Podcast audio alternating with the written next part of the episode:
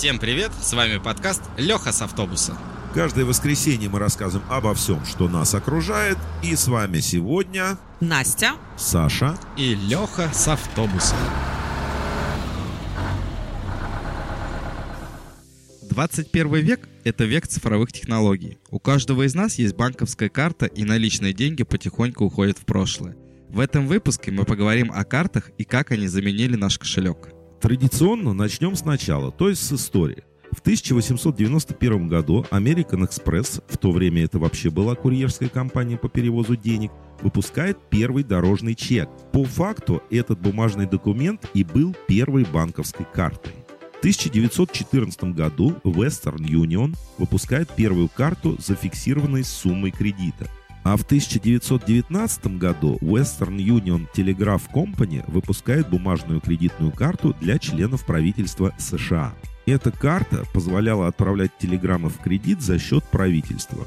Спустя 10 лет на замену бумажным картам из-за их недолговечности стали приходить металлические карточки. На них прессом выдавливали данные о владельце, его адрес и срок действия карты.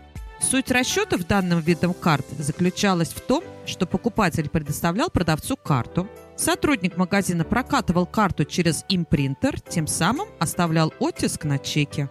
Своего рода карта являлась печатью и подтверждением покупки. Был еще один вид расчетов. Специалист по кредиту одного банка из Бруклина организовал следующую схему работы. Местные магазины принимали на кассе расписки вместо денег. В свою очередь расписки сдавались в банк, и банк выдавал продавцу деньги со счетов клиентов. Это, конечно, наверное, в малой степени относится к истории кредитных карт, но если подумать, то схема работает и сейчас. По сути, то же самое происходит и с расчетами современными пластиковыми картами. Первая банковская карта была выпущена в Нью-Йорке банком Long Island Bank в 1951 году. До конца 50-х годов все кредитные и банковские карты оставались металлическими. Карты в привычном для нас виде стали выпускать в 1958 году компания American Express и Chase Manhattan Bank, а в 1960 году Bank of America. В то же самое время пластиковые карты появились и в Европе, а знаменитые золотые карты, которые мы видели лишь в кино, выпустил банк American Express. Она стала символом высокого положения в обществе и хорошего достатка. В 1969 году впервые появилась платежная карта с магнитной полосой, которая нам всем знакома и используется по сей день. Но это все Америка. В Советском же Союзе первые пластиковые карты появились в 1969 году. Правда, без Америки, к сожалению, опять-таки не обошлось. Американская компания Dinners Club подписала с интуристом агентское соглашение по обслуживанию данной системы в СССР. В 1974 году впервые в Советском Союзе выпустили карту Банк Америкард. Сейчас она называется Visa. В 1976 году появились карты японской компании GCB. Обслуживание также велось через интурист. Карты принимались в валютных точках продаж под названием «Березка», либо в отелях, где проживали иностранцы. В то время Интурист и Внешэкономбанк даже приняли решение выпустить свои карты Visa и Европей. Но из-за невозможности поддержки иностранных компаний этого не случилось. Для самих граждан СССР платежные карты были недоступны. Да они и не нужны были – Дело в том, что советским людям был доступен только один государственный банк. Магазины все государственные, предприятия тоже государственные. Пересылать деньги было просто некуда. Все расчеты велись с одним банком, и вполне хватало бумажных ведомостей, приходных и расходных кассовых ордеров, ну и всяких других бумажек. Но я помню, все ходили в сберкассу отдавали в окошко сберкнижку, там ее засовывала тетенька в такой специальный аппарат, он делал так так Потом тебе отдавали сберкнижку, а в ней уже синими чернилами было написано 20 рублей расход. В смутные 90-е годы на территории бывшего Советского Союза вообще приостановили все программы по картам. И только лишь в 1998 году Visa вновь стала заключать партнерские соглашения с банками, которые появились после развала Союза – с начала 2000-х годов в России массово внедряются пластиковые карты. И надо заметить, очень успешно. Многие люди уже не пользуются бумажными деньгами или свели к минимуму наличные расчеты. Например, я. А я всегда держу хотя бы 500 рублей, ну на всякий случай. Вдруг где-нибудь не принимают карты. В нашей стране такое еще возможно. Я, конечно, тоже держу немного налички на случай печали, как говорится, но сейчас большинство предприятий и магазинов все-таки банковские карты принимают. А вы знаете, почему банковские карты долгое время выдавались сроком всего на три года? Меня всегда интересовал этот вопрос, но как-то я так и не удосужилась э, найти на него ответ. Саша, наверное, сейчас как раз и расскажет об этом. Естественно. Дело в том, что мы об этом вспоминали не так давно, на картах есть магнитная полоса. Во время использования она постоянно испытывает повышенные нагрузки и может прослужить всего 3-4 года. Или даже меньше, что случилось с моей картой. Я один раз не смог рассчитаться в автобусе, потому что у меня она размагнитилась. Отсюда и срок действия карты.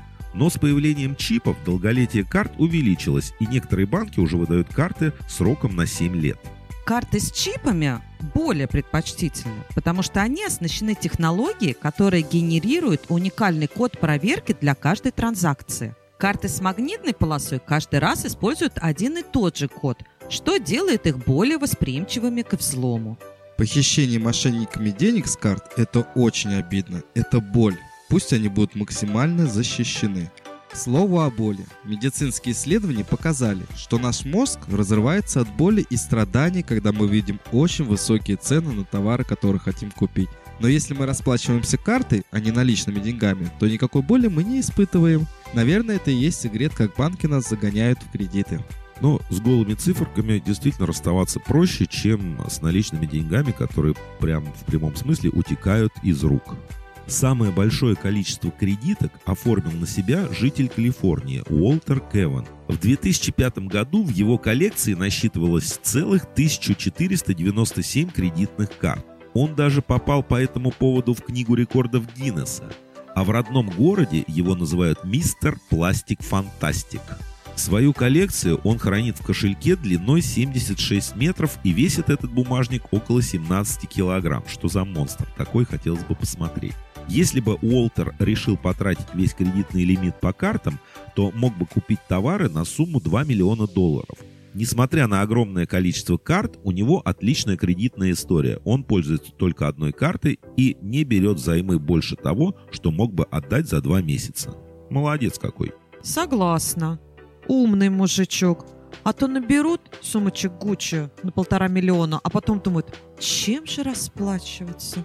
Я знаю, что есть очень дорогая карта. Сделана она из высококачественного серебра и украшает ее 333 бриллианта. Вот мне бы такая точно не помешала. Похвасталась бы перед девчонками. Ох, вы девушки, все время о бриллиантах думаете. Но о чем нам еще думать? Это же наша слабость, наши лучшие друзья. Но если не брать во внимание материалы, из которых изготовлена карта, то самой дорогой в мире является карта American Express Centurion Card. Первоначальное обслуживание для ее владельца обходится в 7,5 тысяч долларов США, а в последующие годы комиссия составит 2,5 тысячи долларов.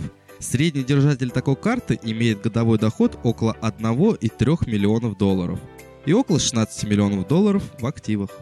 Вот такие большие деньги. Мне даже сложно представить такие суммы.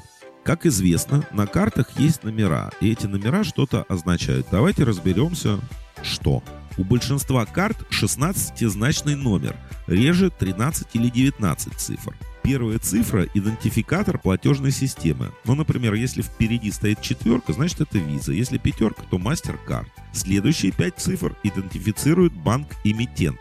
Таким образом, зная всего 6 цифр, можно узнать о типе карты, платежной системе и банке, который ее выпустил. Проверьте сами. Следующие 9 цифр пригодятся только банку, так как идентифицируют конкретного владельца карты. Банковские карты защищают так же, как и обычные деньги, нанесением знаков подлинности. Проверить это можно, положив карту под ультрафиолет.